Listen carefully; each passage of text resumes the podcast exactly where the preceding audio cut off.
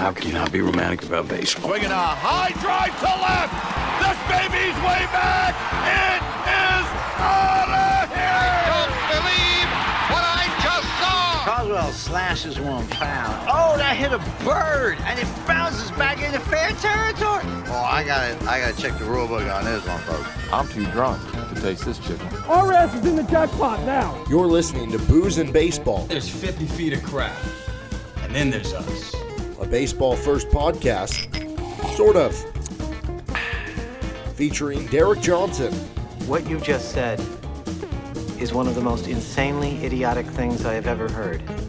Everyone in this room is now dumber for having listened to it. and Dusty Baker. I heard that. Dynamite drop in money. That broadcast school has really paid off. So sit back and enjoy the talk around the diamonds with a cold one in hand. Today's secret ingredient is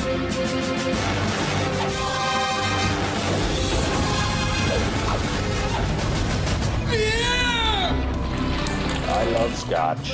I love scotch. Scotch is got scotch.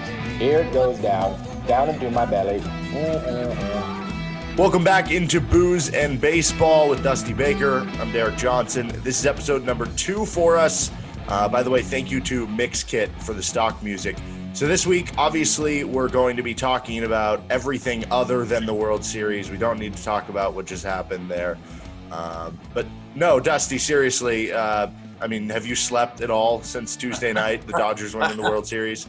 You, you know, Derek's a, a Giants fan, so he's seen this happen three times, so he kind of probably got used to it a little bit. Uh, for me, obviously, my entire lifetime, kind of waiting for that moment. Um, and uh, I don't think anything's going to be sweeter than the first time. And so, yeah, no, I have not slept. I, I think uh, in the middle of the night, sometimes I'll actually wake up and just check my phone, and then all of a sudden, magically, I'm rewatching the last out again. Uh, it, it's like it's kind of an addiction, and it's a problem at this point. Um, so, you know, we're doing this show about booze and baseball, and I think I've got a bigger problem probably with rewatching those highlights than anything that has to do with you know alcohol. So, I, I I'm very thankful though. You know, it was it was special, and to be there in person too. Uh, you know, I was there from the start of the ride. I mean, from the NLDS all the way through the World Series, and I, I didn't really sleep in between. I, I think my common phrase throughout these past three weeks to people is I'm running on straight adrenaline at this point. And uh, at this point now, after the World Series, I'm running on post World Series adrenaline. So, uh, yeah, I, I, think I've averaged maybe three hours of sleep a night. And uh, I don't expect that to end anytime soon, probably until, for all we know, opening day of next year. So I guess uh, the natural transition that what are you drinking? I feel like there's a couple obvious choices for what you could possibly be drinking here. Uh, what is well, it? it? It could have been, you know, if uh, if that World Series was pushed to a Game Seven, I don't think my heart would have been able to take any of this. You know, they weren't able to celebrate actually in the locker room or anything uh, due to social distancing and whatnot. Um, but so I'm doing it for them. I got some uh, some of the classic champagne, Andre champagne. Got to live it large. it's the only way. And I'm actually going to pop this thing right now, Derek. What, what are you drinking? So what is that? A three dollar bottle of champagne? It's actually a full five dollars. Um, Okay. You know, really really rough to kind of find that that cash, but uh, managed to do, and uh, I'm celebrating appropriately. And obviously, I'm actually making a mimosa with this too. So I got myself some OJ on the side here. So that that's that's how we're starting this baby off. This is we're headed to the off season the right way here, Derek. What, what, what's what's you got in your cup here? Well, I'm glad you really splurged on the Dodgers winning the World Series with the five dollar bottle of champagne. I'm I'm drinking a coffee, and uh, it's not just any normal coffee, but it is a spiked coffee, and the alcohol of choice in the coffee. Have you ever had a screwball? It's like peanut butter whiskey. I yeah, have. put a little of that in your coffee. Tastes really good. So that is uh, what I'm going with today.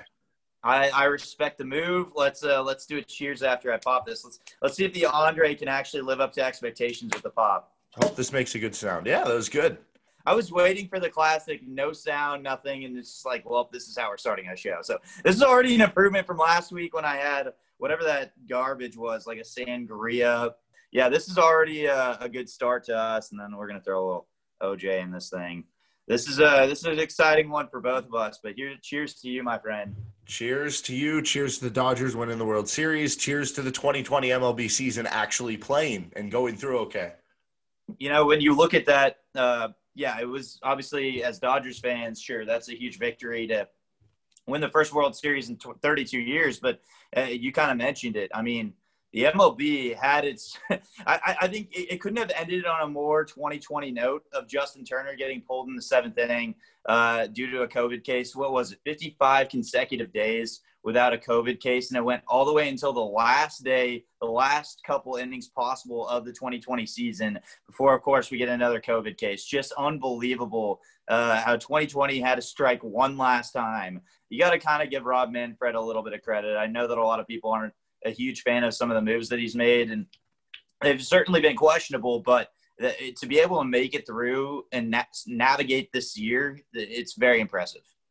All right, so let's get into a review of some of our predictions because uh, we're going to both owe some drinks here. We uh, both picked the Dodgers to win the World Series, so we're good there. I picked them in six. You picked them in seven, so I think I get the edge there. I think you owe a drink for that. I, I, I will cheers to that. Congratulations, you got Dodgers in six. I, I felt like if Blake Snell was dealing the way that he was and they left him in, then all of a sudden my prediction might have been a little more correct. That game seven would have been scary, but congratulations, you got it. Game six. Here's yeah, drink. Uh, that was uh, quite the decision, and we'll get into that uh, along with kind of everything that happened in the World Series in just a bit. Who wins game one? You picked the Dodgers. I picked the Rays, so I owe a drink for that. Um, if you want, we can just keep a running total here. Uh, who yeah. wins World Series MVP? Neither of us got that right, so you're good to go there. More home runs, Randy Arozarena or Corey Seager. I said Seager. You said even. It ended up being three for Randy because of the last one he hit in game six, two for Seager. Otherwise, you would have had the even there.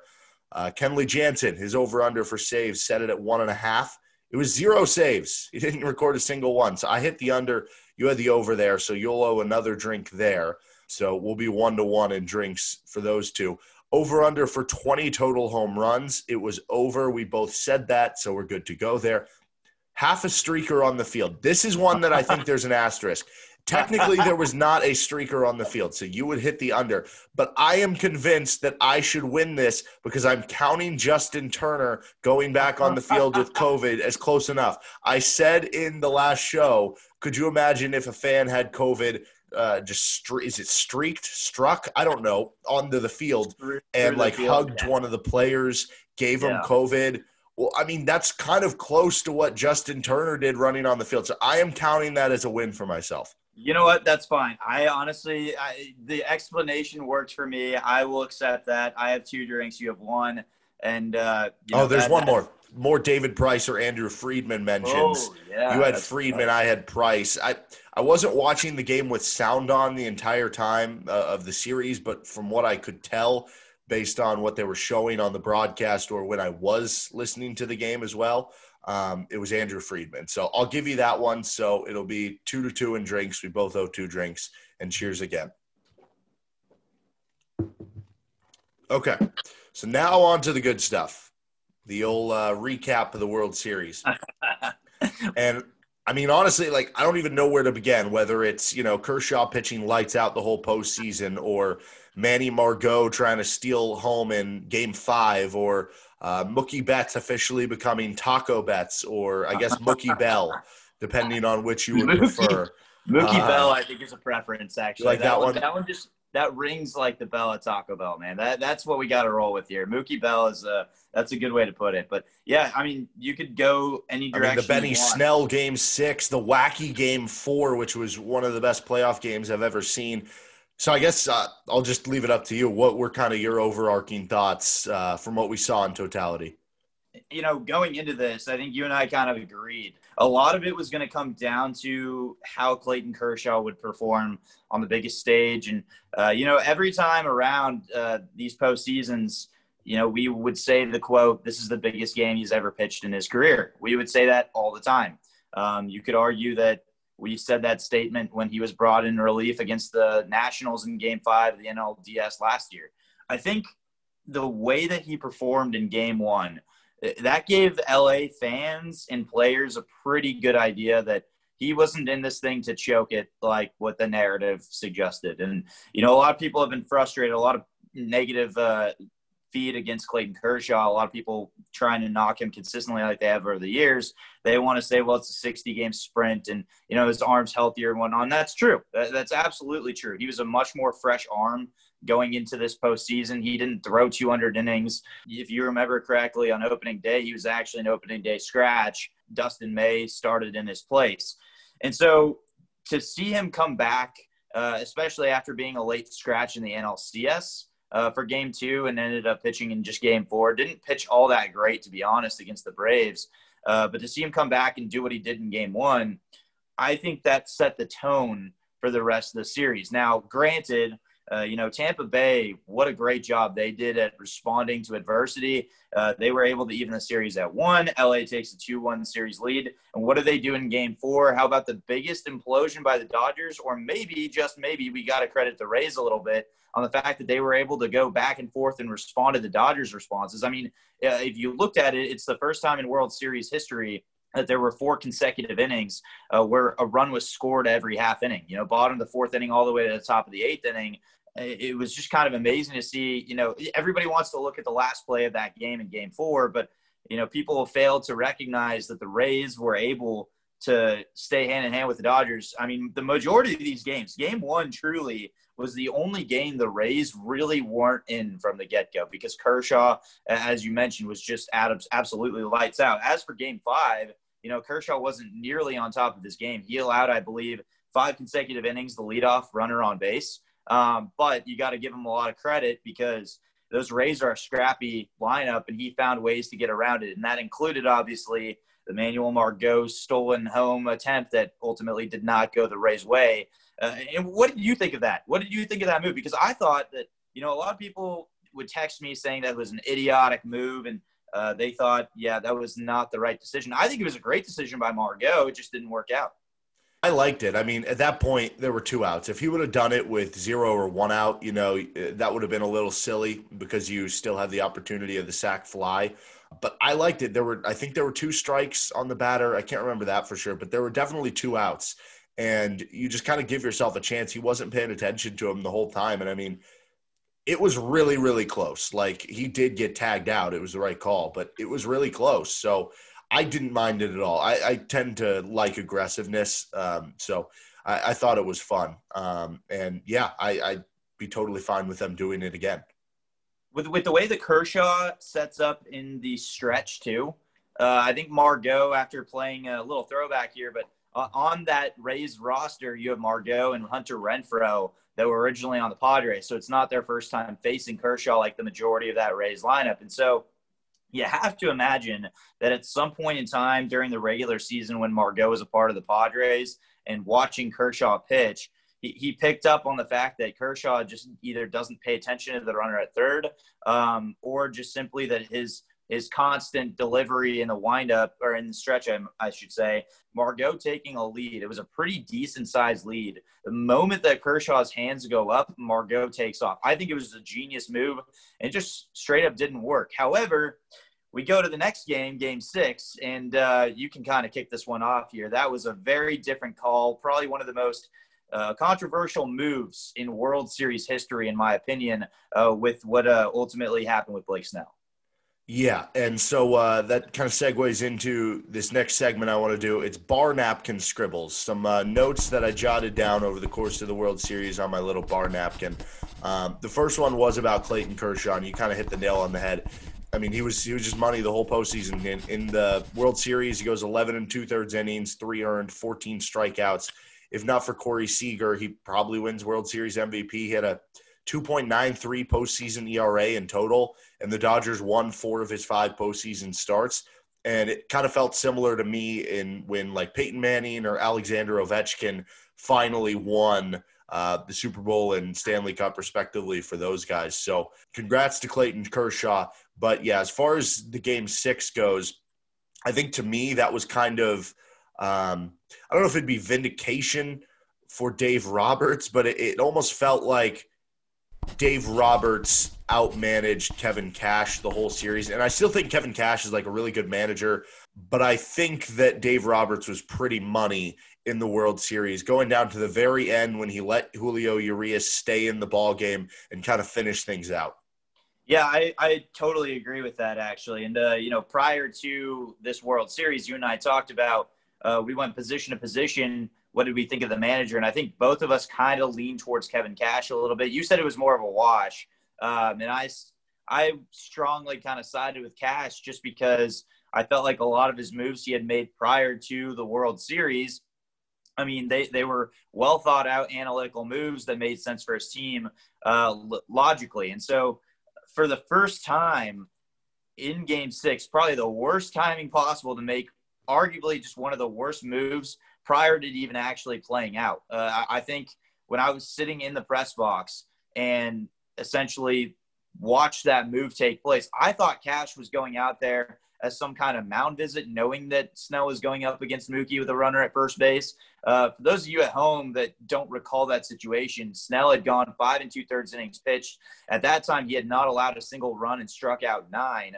Uh, he was completely dominant the entire ball game, and he only had 73 pitches on the day. And, and it's insane to think what might have been had he stayed in because I think he had at least another two innings in him. He could have gone into the eighth inning, not allowing a single run. He keeps Snell in. That team is arguably pushing a game seven with Charlie Morton. And the amount of storylines you could have with that, considering Morton shut down the Dodgers in game seven of the 2017 World Series. I mean, the Rays really messed this one up here, all because Cash decided he didn't want his starting pitcher to go through the, the lineup a third time around. And so I, I look back on this and um, yes, that's a defining point. We can't predict the future, but I do think that outside of maybe game four, Dave Roberts sticking with Kenley Jansen a little too long, that's really the only big botch that he had in this entire thing. Uh, outside of that, you, you're kind of totally right. I mean, Dave Roberts, really well managed World Series, brilliantly managed NLCS. I, I think the way that Roberts managed the NLCS when his team was definitely not consistently producing, it was a brilliant effort. I think he got better as the postseason got along. Uh, and outside of game four of the World Series, I mean, Roberts really did a phenomenal job. And sticking with Julio Urias, I want to talk about him real quick, too. How about the postseason that he had? I mean, shutting down the Braves in game seven of the NLCS, going back out there uh, and, and doing the exact same thing to close out the World Series. It, I think we really witnessed what he's capable of doing. Uh, and who knows? Maybe the Dodgers are going to look at him as more of a long relief closer kind of guy as the next man to step up for Kenley because – as you kind of saw there in the World Series, Kenley Jansen's time as the closer, it looks like it's over. I think that you know that the decision from Kevin Cash to pull Blake Snell is kind of everything that we've gotten on Dave Roberts for. It was kind of uh, the ultimate switcheroo between those two guys for what normally happens. I mean, you brought up last week, you brought up the Rich Hill scenario from the uh, was it 2017 or 2018, 2018 World Series against the Red Sox, correct? Yeah. So I mean, it was it was just kind of the same idea there, and I mean, if the Rays bullpen balls out like they had kind of in the AL playoffs, like it's not discussed as much because they get through the game anyway. But then going to Nick Anderson, who at that point had really struggled, he had given up runs in six straight outings. It just makes it look bad, especially when you let Tyler Glasnow go so long into a game when he struggled. He went over 110 pitches in that game, and I get it. That was more of a, you know, how many times you go through the lineup versus a pitch count thing. But I, I think that there's something to be kind of mixed between both the analytics side of it and the gut side of it. And I do also think, like, to be fair to Kevin Cash, because I still think he's a really good manager, it does to a certain point come down to how the player just performs. Like Dustin May, for instance, gets wrecked out of the pen in game two, but then he pitches remarkably in game five. So the decision to put him in in game five looks good. Blake Treinen gives up two runs in two outs recorded in game four. Dave Roberts goes back to him for game five. He gets the save, so it looks good. In game four, uh, Dave Roberts leaves Pedro Baez in. He gives up a bomb to Brandon Lowe, but it wasn't his fault because Pedro Baez shuck off Will Smith's changeup call when Brandon Lowe struggled hitting the changeup all year long and he instead threw him a fastball. So do we blame Dave Roberts for that? Whereas with Kevin Cash, you could say, well, if the Rays bullpen would have just done their job, like nobody would be questioning this. So there is a little bit of that, but it does lead me to say my next kind of napkin scribble analytics are good. I mean, the Dodgers just won the World Series analytically based, but just like gut feelings, neither analytics or gut feelings can be the be all end all. And I think Kevin Cash is kind of essentially just doing what the front office wants. But he did say in the post game it wasn't pre planned, which would make you think that no, it was his decision. I think it was just kind of a bad decision. And for all we know, the Dodgers would have still won that game, even if Snell, you know, stays in the game for another inning or two. If they still bring in Nick Anderson, maybe he still gives up a run. Maybe they still end up losing that game. It was an awful call. It doesn't discount analytics altogether. I think it just shows that there are times when, you know, you have to be able to say this guy is playing above or below his numbers. You can't always go by the idea of, well, this is what the numbers say, and this guy is playing to the exact average of your median Tuesday on a July day during the baseball season. There are certain times when you have to evaluate and say, well, Blake Snell, he is dealing right now. And just the emotional uh, lift I think that it gave the Dodgers. I mean, you heard this from like Mookie Betts and stuff in the post game when they took him out. It, it was a huge mistake, and especially to go to a struggling Nick Anderson. But at the end of the day, overall numbers and information are still very good. And again, the Dodgers won it all with that. It just can't be the be all end all. Derek, I've got to ask you this. So Blake Snell gets taken out of the ball game. You know, he goes five and two thirds innings pitched. We mentioned 73 pitches. Uh, as this is booze in baseball, um, what do you think Blake Snell is drinking the night of game six? I mean, I, I don't really view Blake Snell as like the guy who's going to sit down in a nice cocktail bar and, and drink a glass of whiskey or a uh, well made cocktail. I view Blake Snell more as the guy who – uh, he's going to pregame the heck out of the party. He's going to take a bunch of shots of vodka, maybe some tequila tossed in there. He's going to down some beers, but he's not really about the elegant uh, cocktail lifestyle. Yeah, I picture Blake Snell after closing hours at Texas Live knocking on the door saying, "Let me in, let me in," because I need shots at this point. Because it, you you saw that reaction from him uh, in that post game interview too. I mean, it just looked like death in his eyes, man. I, I feel bad for the guy, to be honest. And I, I got to mention this too. Um, it's it's no secret, obviously, at this point that you know I am a Dodgers fan and very happy with the end result. But you know, there's no ill will between Dodgers fans and the Rays, right? Like the Rays are an awesome team. They're a ton of fun to watch. I, I think it's so interesting to see day in day out how different that lineup is and how it can produce i mean one day you see austin meadows as their three hitter the next day meadows is riding the bench i mean it's just crazy uh, the way that it works i remember one switch in game five where Ji-Man Choi is supposed to come up uh, dodgers counter with victor gonzalez so immediately they bring in Brosseau. it's like it, just both teams trying to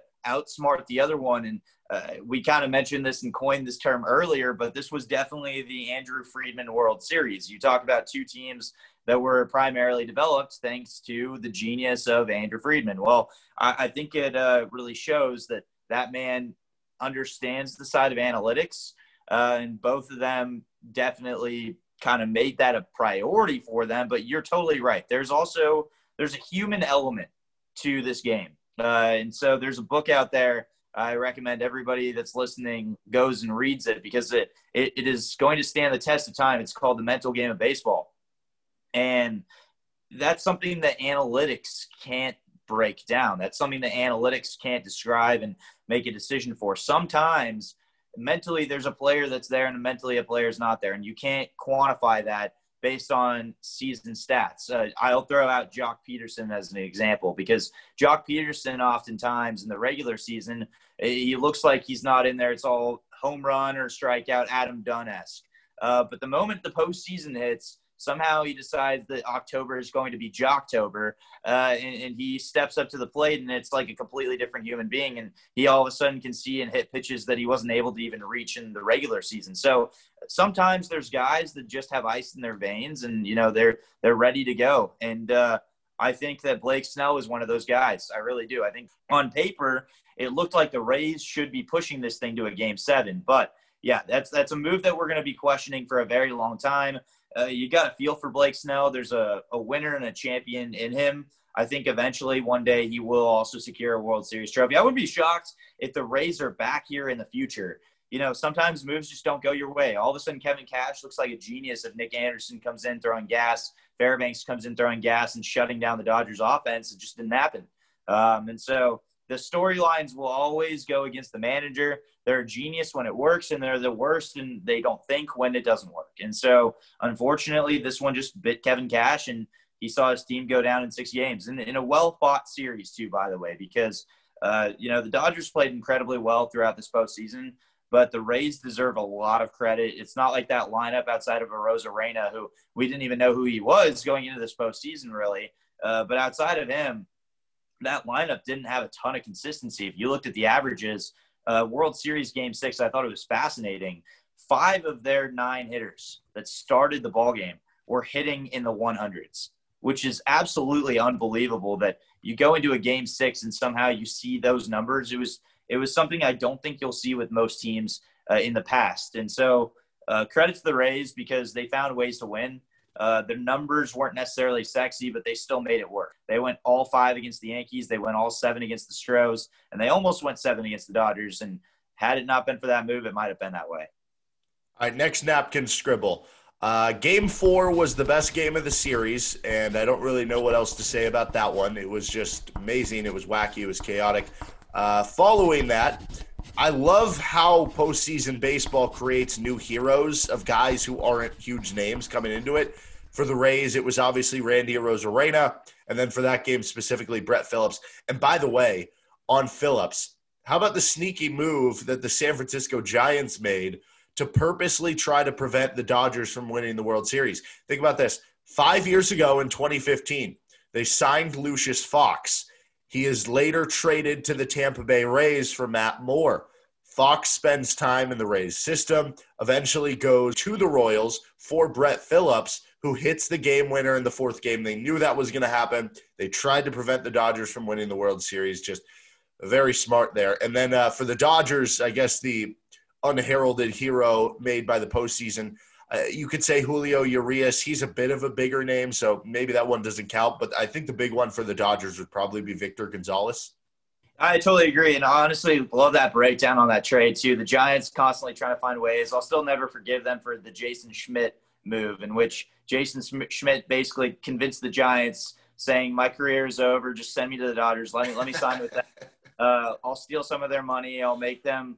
You know, have to pay me moving forward, market me so that I can't do anything for them. Yeah, so, but wasn't that the Frank McCourt years? So I mean, that was that was Frank McCourt also trying to take down the Dodgers himself too. He still owns part of that parking lot structure. He still knows what he's doing out there. I mean, by taking on all that money, you basically, you know, escalated it, uh, getting to the point where he had to file for bankruptcy and sell the team. So it actually worked out in the end.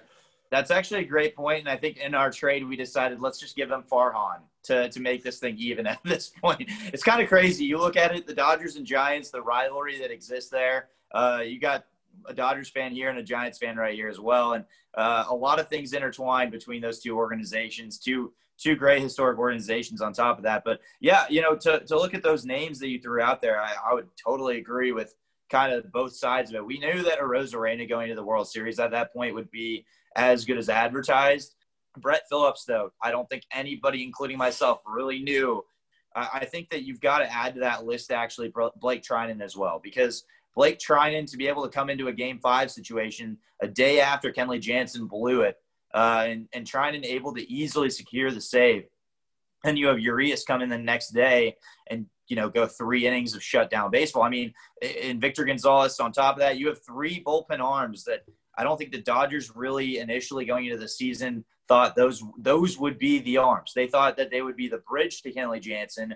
They didn't think that was actually what they were expecting would close out the ball games. And so great job by all three of them. Uh, and on top of that, for the Tampa Bay Rays, I think we got to throw Kevin Kiermaier into the mix. The fact that Kiermaier was able to cause as much damage as he did offensively um, you know, this is a guy that's not a power hitter, but he was able to spank around the Dodgers pitching consistently throughout throughout this postseason and uh, a lot of clutch hits. Uh, to be able to keep his Rays in the ball game at the bottom of that order, he was actually kind of a scary name to see walk up to the plate. And so uh, we knew who Kevin Kiermaier was. We knew his defense was great, but his bat definitely showed up more so in this World Series. And so to see what the Rays did in that side, I also want to add the speed that the Rays feature. Um, I tweeted it in game five. You know, Margot tries to steal home, he gets thrown out. Still, there are not a lot of teams that can scare you as much as the Rays do on the base paths because when you have an element of winning on the base paths, eh, that that gives you an edge over nearly every single team in this league. Uh, at this point, it's all about launch angle. It's not about the small ball. And the Rays, they kind of go against the grain and, and, you see how it's worked out for them. I mean, they nearly pulled out a World Series, and you know, if Margot scores that run in Game Five, we're talking about possibly Clayton Kershaw, you know, going out of that ball game with no decision, and then who knows from there? The bullpen having to step up in, an even bigger way instead of LA winning four to two. All right, my next scribble. Trading is good sometimes, but other times it's bad. So uh, to go more in depth there, trading for Mookie Betts was a great idea. And now I think Boston, you're going to have maybe the curses of the Betts Bino instead of the Bambino there. And by the way, watching Mookie Betts do all those fun things in the World Series, whether it was, you know, steal a run on uh, what should be an infield out or him stealing bases just in general, making a great play in the outfield, hitting a home run, just makes me feel even worse. We can't get Mike Trout a playoff win or even back to the playoffs after the last time he was in there, which is only once, and they got swept by the Royals. The other one, though, where sometimes trading is bad, remember for the longest time, the, the Dodgers were uh, thought of as, as maybe the team that could go out and make a trade package for Francisco Lindor. And obviously, Francisco Lindor, great player, probably would have worked out with the Dodgers as well. But – one of the guys who was talked about in that trade package, the obvious, you know, to go back there because Lindor would be playing his position and also it would be a good return piece to help even out the trade was Corey Seager. Well, I think the Dodgers are happy that they held on to Corey Seager. He wins uh, World Series MVP, hits 400. By the way, don't let it overshadow how good Justin Turner, Joc Pederson, and Max Muncy were hitting in the World Series. But Corey Seager was a very uh, deserving World Series MVP. So trading sometimes good, trading sometimes bad. I think it's a great point. And, uh, you know, it, it's funny that you mentioned Lindor because Lindor struggled immensely this regular season and postseason as well. Uh, he couldn't even help it lead his team to a win over the Yankees when he had the bases loaded twice. And so you look at Corey Seager, that, that man was clutch, not even just in the World Series. He also captured the uh, National League Championship Series MVP. And so just throughout this entire postseason, Seager looked like when Mookie Betts wasn't going to step up necessarily, and uh, oftentimes he stepped up big time. But uh, in moments where Mookie maybe couldn't carry the load, Seager did. And uh, that was a one two punch that really set up Justin Turner well, and set up Muncy well. I, I got to give Dave Roberts a little bit of credit to keep Muncy and, and just in general that top four in the lineup the way that it was. Uh, there was probably some temptation to either move Muncy down the lineup and move Bellinger or Will Smith up.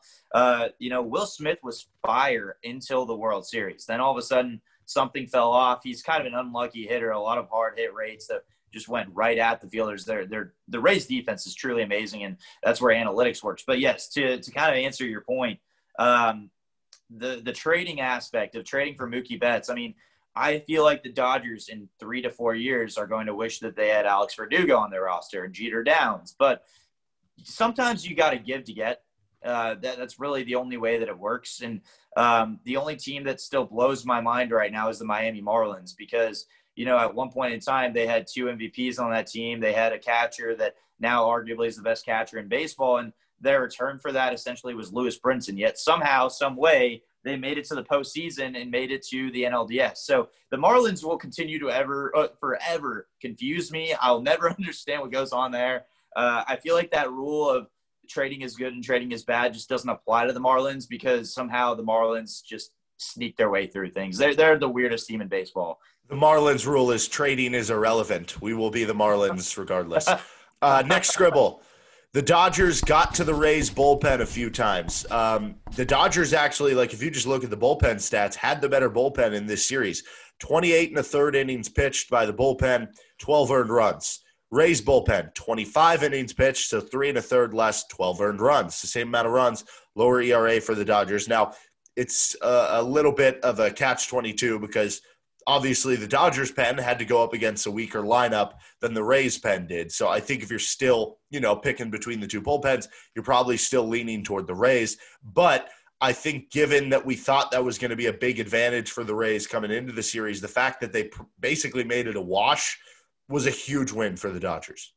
Yeah, absolutely. And, uh, you know, we had talked about who our favorite Rays reliever was because, I mean, to be honest, you sit back and you kind of get wide eyed. You, you see those names there, and uh, it's crazy how quickly that bullpen develops. But you have the Andersons, you have the Fairbanks, you have the Castillos. And uh, credit to Diego Castillo, by the way. I don't think he's getting enough credit, too. He's mainly the closer for the Tampa Bay Rays, but he was thrown in a lot of high leverage situations. So Diego Castillo actually did his job. Uh, but yeah, the, the Dodgers bullpen, um, we keep bringing up the same names for a reason. You know, Blake Treinen, uh, you have Victor Gonzalez, and then Julio Urias, too. Uh, Dustin May kind of should get a little bit of credit for what he was able to do, uh, relieving Kershaw in game five. You know, the bullpen stepped up in a big way. And yeah, the, the Rays lineup is not particularly strong, but it's strong enough to get them to the World Series. So at that point in time, the Dodgers did their job. They did it against the guys they needed to, uh, and it, it, became a wash. And honestly, there Nick Anderson did not look good on the hill. That was my quote unquote favorite Ray. Fairbanks serving up a home run to Mookie Betts to kind of solidify that game six.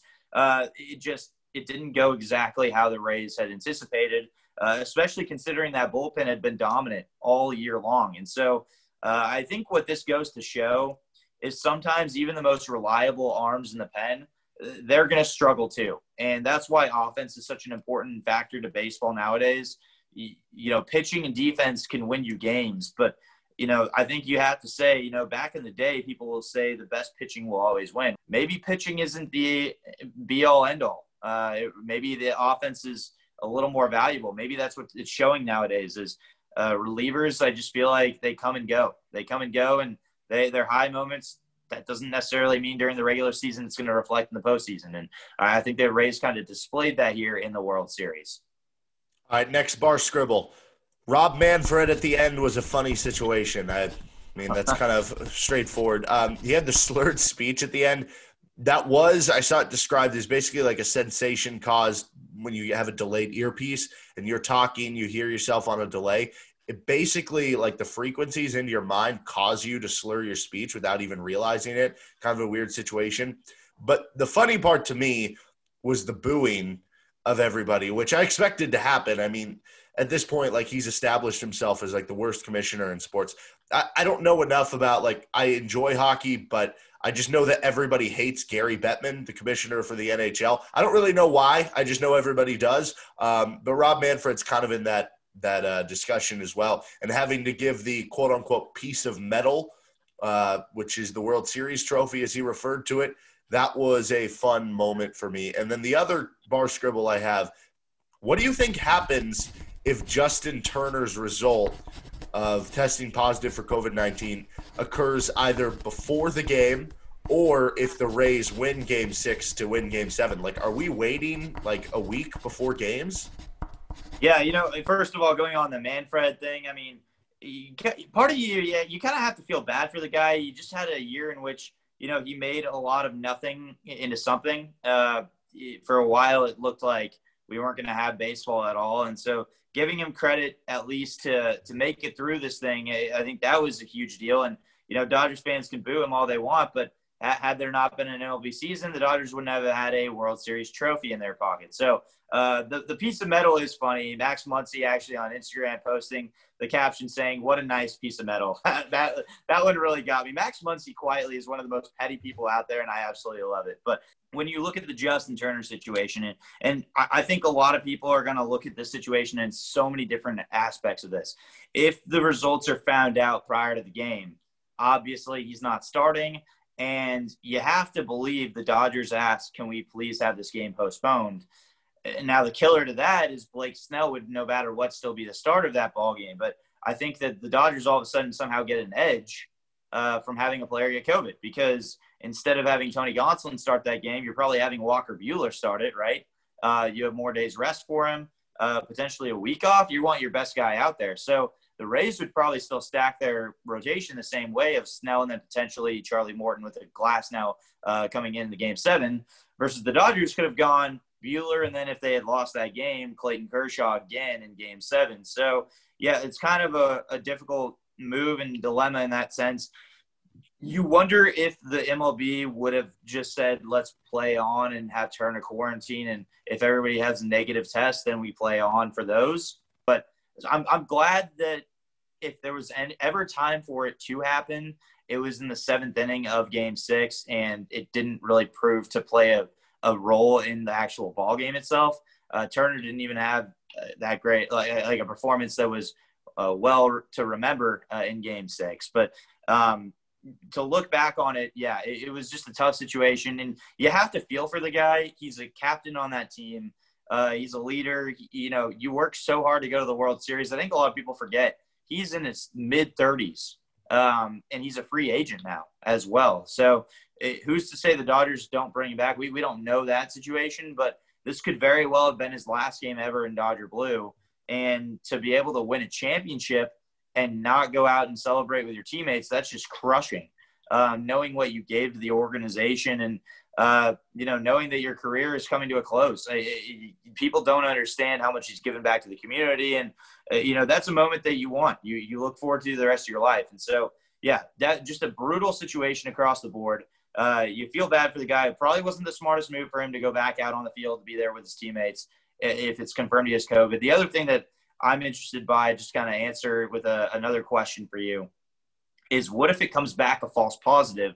Then how bad are these pundits that are, you know, crushing him right now all over social media? Yeah, I mean, I, I definitely feel bad for him, but I think it's some of the optics of like, you know, on the picture, he's taking his mask off. There's like pictures of him hugging people on the field, kissing his right. wife on the field, or I don't know if right. it's wife, his girlfriend, but um, it, it's just some of that stuff where it's like, okay, like I get it. I get you really want to be out there. I don't think he probably should have gone out there, but at the very least, like mask up, you know, maybe even put some gloves on or something. I don't know. Right. Um, I just think that like perfect example for me, like my uh, brother and sister in law just had a baby, and like me and my wife haven't been able to see the baby. Um, like the grandparents haven't been able to see the baby in person. You know, it's, it's just stuff like that. Like there's just a lot of stuff going on right now that people aren't privy to be able to celebrate or go see. So it sucks. And I feel bad for Justin Turner and I hope he gets to celebrate and stuff in his own way. But in that moment, like, I don't know, people have had weddings canceled or like the baby situation. I don't know. It, there's just certain things that everybody's kind of had taken away with COVID to where I do feel really bad and I get the human element side of it, but at the same point in time, it's just kind of a, a bad idea, especially when right. you have, you know, it's not just the players on the field. Like it's one thing to say, oh, it's just all his teammates. If they're comfortable with it, whatever. I mean, there's all the players' families, there are media members on the field, there, you know, there's a bunch of people on the field, there's MLB executives, stuff like that. So I guess we'll get into the wrap up now. I just want to go over some quick news. If you have any comments on any of these, um, feel free. Tony La Russa in is the manager for the White Sox, and kind of at the time of recording here, sounds like the Tigers are going to get AJ Hinch. Yeah, and uh, Tony La Russa, one of the best managers in Major League history, uh, and uh, the White Sox. Uh, Derek knows very well. I've been very high on the White Sox well before they actually ascended to the point of where they are now. Uh, just on paper, for me, that was a team that looked like they would prime for a World Series run, including this year. And uh, just kind of, I think the leadership is probably where they were really missing it the most. Um, there's a lot of young guys there. The element is going to be interesting because Tony La Russa is 76 years old, and uh, to to mix that in with you know this new concept of let the kids play, and, and the White Sox very much fit into that mold. You have Luis Robert, you have Tim Anderson. Um, I guess the veteran presence there would be Jose Abreu, who uh, arguably is in that MVP con- conversation for this season, but there's a lot of youth involved. Eloy Jimenez throwing that name out there, and uh, Nick Madrigal. I mean, it, it's going to be a very young team managed by a guy that definitely has very old school tradition to it. So, is he a great fit for the organization considering who they have out there? That's going to be one to monitor just because of the relationship that he has with those younger players, I, I don't know. I, I mean, it's going to be one of those things where we won't know until we actually see it. The moment that Tim Anderson pimps a home run, is Tony La Russa going to sit there and say, son, we don't want you to do that? I mean, really, like, is that what we're going to see? Or is Tony La Russa understanding that, you know, maybe this is a new era and, uh, you know, we're not the, it, it's just, it's going to be different. The Bash brothers were back in his era and it's not where we're at now. We're, we're at let the kids play and a, a younger group. As for AJ Hinch, man, I tell you what, it's kind of crazy. He's walking into the same situation he did when he was in Houston. The Astros were one of the worst teams in baseball, and uh, they didn't have a lot of talent around, but they obviously had a lot of youth that progressively was going to come up at the exact same time. For the Tigers this time around, I think that's going to be a scary team in probably three to four years. And so who knows what the leash is going to be with AJ Hinch? Obviously, a lot of people are uh, probably not particularly thrilled with his past, uh, but he's still a great manager. He's going to be given a plethora of great young starting pitching led by Casey Mize. You have uh, Tarik Skubal and then Matt Manning as well. You got Faedo. So it, it's it's going to be great to see Torkelson coming up. I mean, you wonder how AJ Hinch's past is going to influence the decisions he makes with this younger group considering he had to do the exact same thing with the Tigers or with the Astros. Some reliever news. Uh, Yankees picked up Zach Britton's $14 million option. Astros, meanwhile, placed Roberto Osuna on waivers, and Cleveland placed Brad Hand on waivers. It kind of goes back to that discussion that uh, we briefly had about the, the concept that relievers come and go. And Brad Hand, for a while this season, looked like he was maybe getting back on track, and then he had that implosion in the ALDS against the Yankees. I'm not surprised by this. I think the Indians closer is going to be the kid out of uh, from Texas uh, that they had acquired. Uh, of course, suspension also doesn't help in that respect either. But uh, possibly Karinchak as well. I know you're a big Karinchak guy, so uh, he could potentially find himself in that closing role. And the Indians are just one of the most frustrating teams because they're consistently one of the best every year, yet they let their guys slip away constantly. But this one may not be that bad to let go. Zach Britton, fine to bring back into New York. Um, and, and we'll see what happens moving forward, just relief wise uh, in free agency. And then some players had their uh, options declined by their teams, so they're now free agents. Uh, Brett Gardner with the Yankees, Ryan Braun with the Brewers, Corey Kluber with the Rangers, Kolten Wong with the Cardinals, uh, Dee Strange-Gordon with the Mariners. Kendall Graveman had his option declined, but then he re signed at a lesser deal with the Mariners. Sergio Romo with the Twins, Todd Frazier, Wilson Ramos with the Mets, um, Adam Eaton, Anibal Sanchez, Eric Thames, Howie Kendrick all with the Nationals, Mike Leake with the Diamondbacks, Daniel Murphy with the Rockies. There were uh, several others as well, but those are kind of the notables. And those are a lot of names of, of kind of their past kind of being where their their height was. They they've hit their climactic moment in their career. Uh, some people might say the word washed. I wouldn't say necessarily all of them are washed by any means, but uh, they can produce on different rosters. Uh, you would assume that players like Ryan Braun probably retire. Um, as for a player like Adam Eaton, I still think that there's a lot of value there. I wouldn't be shocked if you see a team like the Tampa Bay Rays go out and get him. He just fits. He fits that mold of a guy that you would expect to be on a Rays team, or um, you know, the White Sox could potentially use him. Uh, they've already got Adam Engel, so why don't we add Adam Eaton to that mix too, and just uh, have the mix of the Adams uh, in, out there? They've struggled in right field. Uh, who knows what's going to happen with Nomar Mazara? But the, the, a lot of those names expect them to sign for minor league deals. This is going to be one of the strangest off seasons we'll ever see uh, pandemic playing a huge role, and obviously uh, the MLB is in some serious financial debt, and so because of that, the owners are now going to play the card of well, we're in some debt, so we got to have lesser contracts. Uh, because this pandemic has certainly crushed the MLB uh, from a financial standpoint. So those players expect minor league deals or retirement at this point. Yeah, if you went back in a time machine into 2012 and you're like, whoa, Ryan Braun's a free agent, Daniel Murphy and Sergio Romo, one of the best relievers, and uh, Corey Kluber. Like, wow, this is a great free agency class. But yeah, you're right; those are kind of the kind of the older guys. All right, uh, lasting memory from this season as a whole, um, beyond the World Series, the entire 2020 season, kind of dealing with COVID 19. What were uh, your kind of final thoughts with that?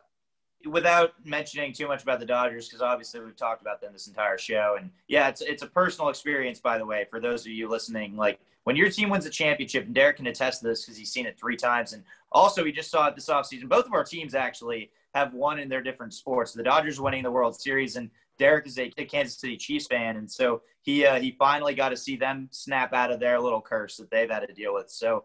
Uh, two organizations that have a lot of history and tradition finally getting over the hump, and it's a very special moment. But um, outside of the Dodgers, I just want to throw out there that next season, um, the Dodgers right now are favored to win the World Series. But the teams to keep your eyes on, I, I don't think it's a fluke to see the Padres do what they've done. Um, the Padres are seriously going to be a very scary team. And I think the team that Trevor Bauer goes to is either going to be San Diego or to the LA Angels um, we might actually see Mike Trout in another playoff game. He has a chance to win if Trevor Bauer decides to go there. I think that uh, if he goes to the Padres, all of a sudden the Dodgers have some serious company uh, in terms of trying to repeat as World Series champs because the Padres are going to be knocking at that door. And let's not forget they also have Mackenzie Gore coming at them. But I think this was a huge year for the Padres. They're probably a year ahead of their time, uh, and they really fought through and through. With Fernando Tatis Jr. establishing himself as a superstar um, we knew that he was going to be good.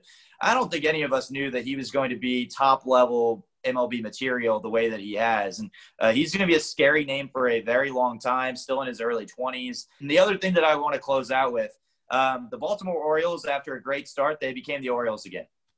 As they always do, as is tradition.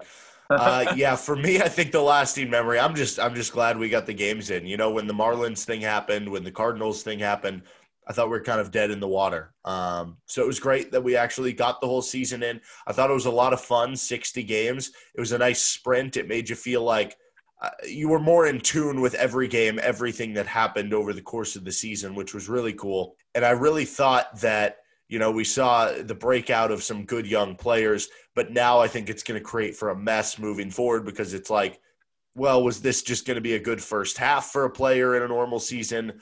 is a player like Christian Yelich like is he going to continue to slump next year? Was this just going to be a bad 60 games? It's going to create all these questions. You mentioned the financial implications with free agency. Who knows what that's going to do? I think those are kind of my my overarching thoughts, and just the idea that it felt like for so long we weren't going to have a season, not even just because of COVID, but just because of the negotiations between the owners and the players. We actually got it to happen, and it was a really fun season. I'm just glad that we got baseball. So uh, we're going to have some off-season shows dedicated to the hot stove, kind of previewing 2021. Uh, recapping maybe some other interesting things that happened from 2020 and continuing to look ahead. I think qualifying offers are due Sunday, so maybe we can discuss those a little bit on the next show. Also, we're going to be having some guests, I believe, as soon as the next show. And then uh, within the next couple weeks, maybe a month or so, we might even be having on a uh, current MLB player. So uh, exciting news there. Yeah, I can't wait. Uh, the next episode that we do of this, uh, we will be having on Robbie Fueling, who is a Dallas reporter. Um, and so we're excited to kind of talk to him. He was there at the World Series as well. It was his first World Series. And uh, he'll talk a little bit of uh, Rangers baseball with us on top of uh, the World Series and what he witnessed on, on all that. Yes, as Derek kind of teased there, uh, we may be getting some players that are uh, on the field for the MLB level, minor league players, uh, you name it. We're, we're going to continue this thing going. And on top of that, please send us questions, topics that you want us to talk about. Uh, you can email us at boozeandbaseball at gmail.com. And uh, also tell us what drinks you want us to try because we, uh, we are open to those ideas.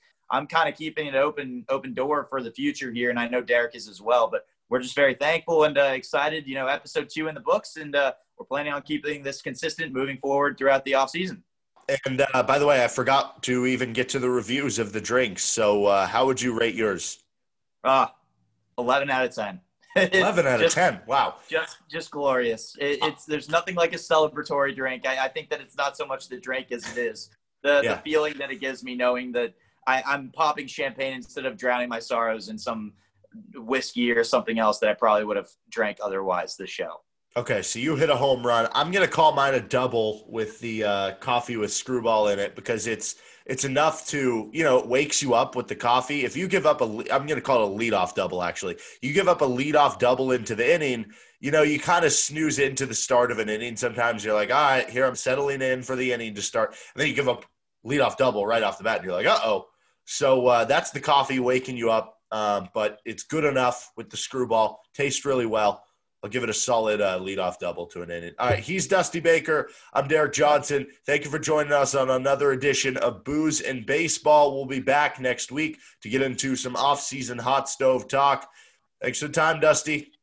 Hey, thank you, Derek. As always, uh, appreciate you. Appreciate you, the listeners, and uh, enjoy this off season, ladies and gentlemen. It's going to be something we've never seen before. And also, congratulations one more time to the Los Angeles Dodgers on winning the 2020 World Series. And cheers to that. Cheers to the show. See you guys next week.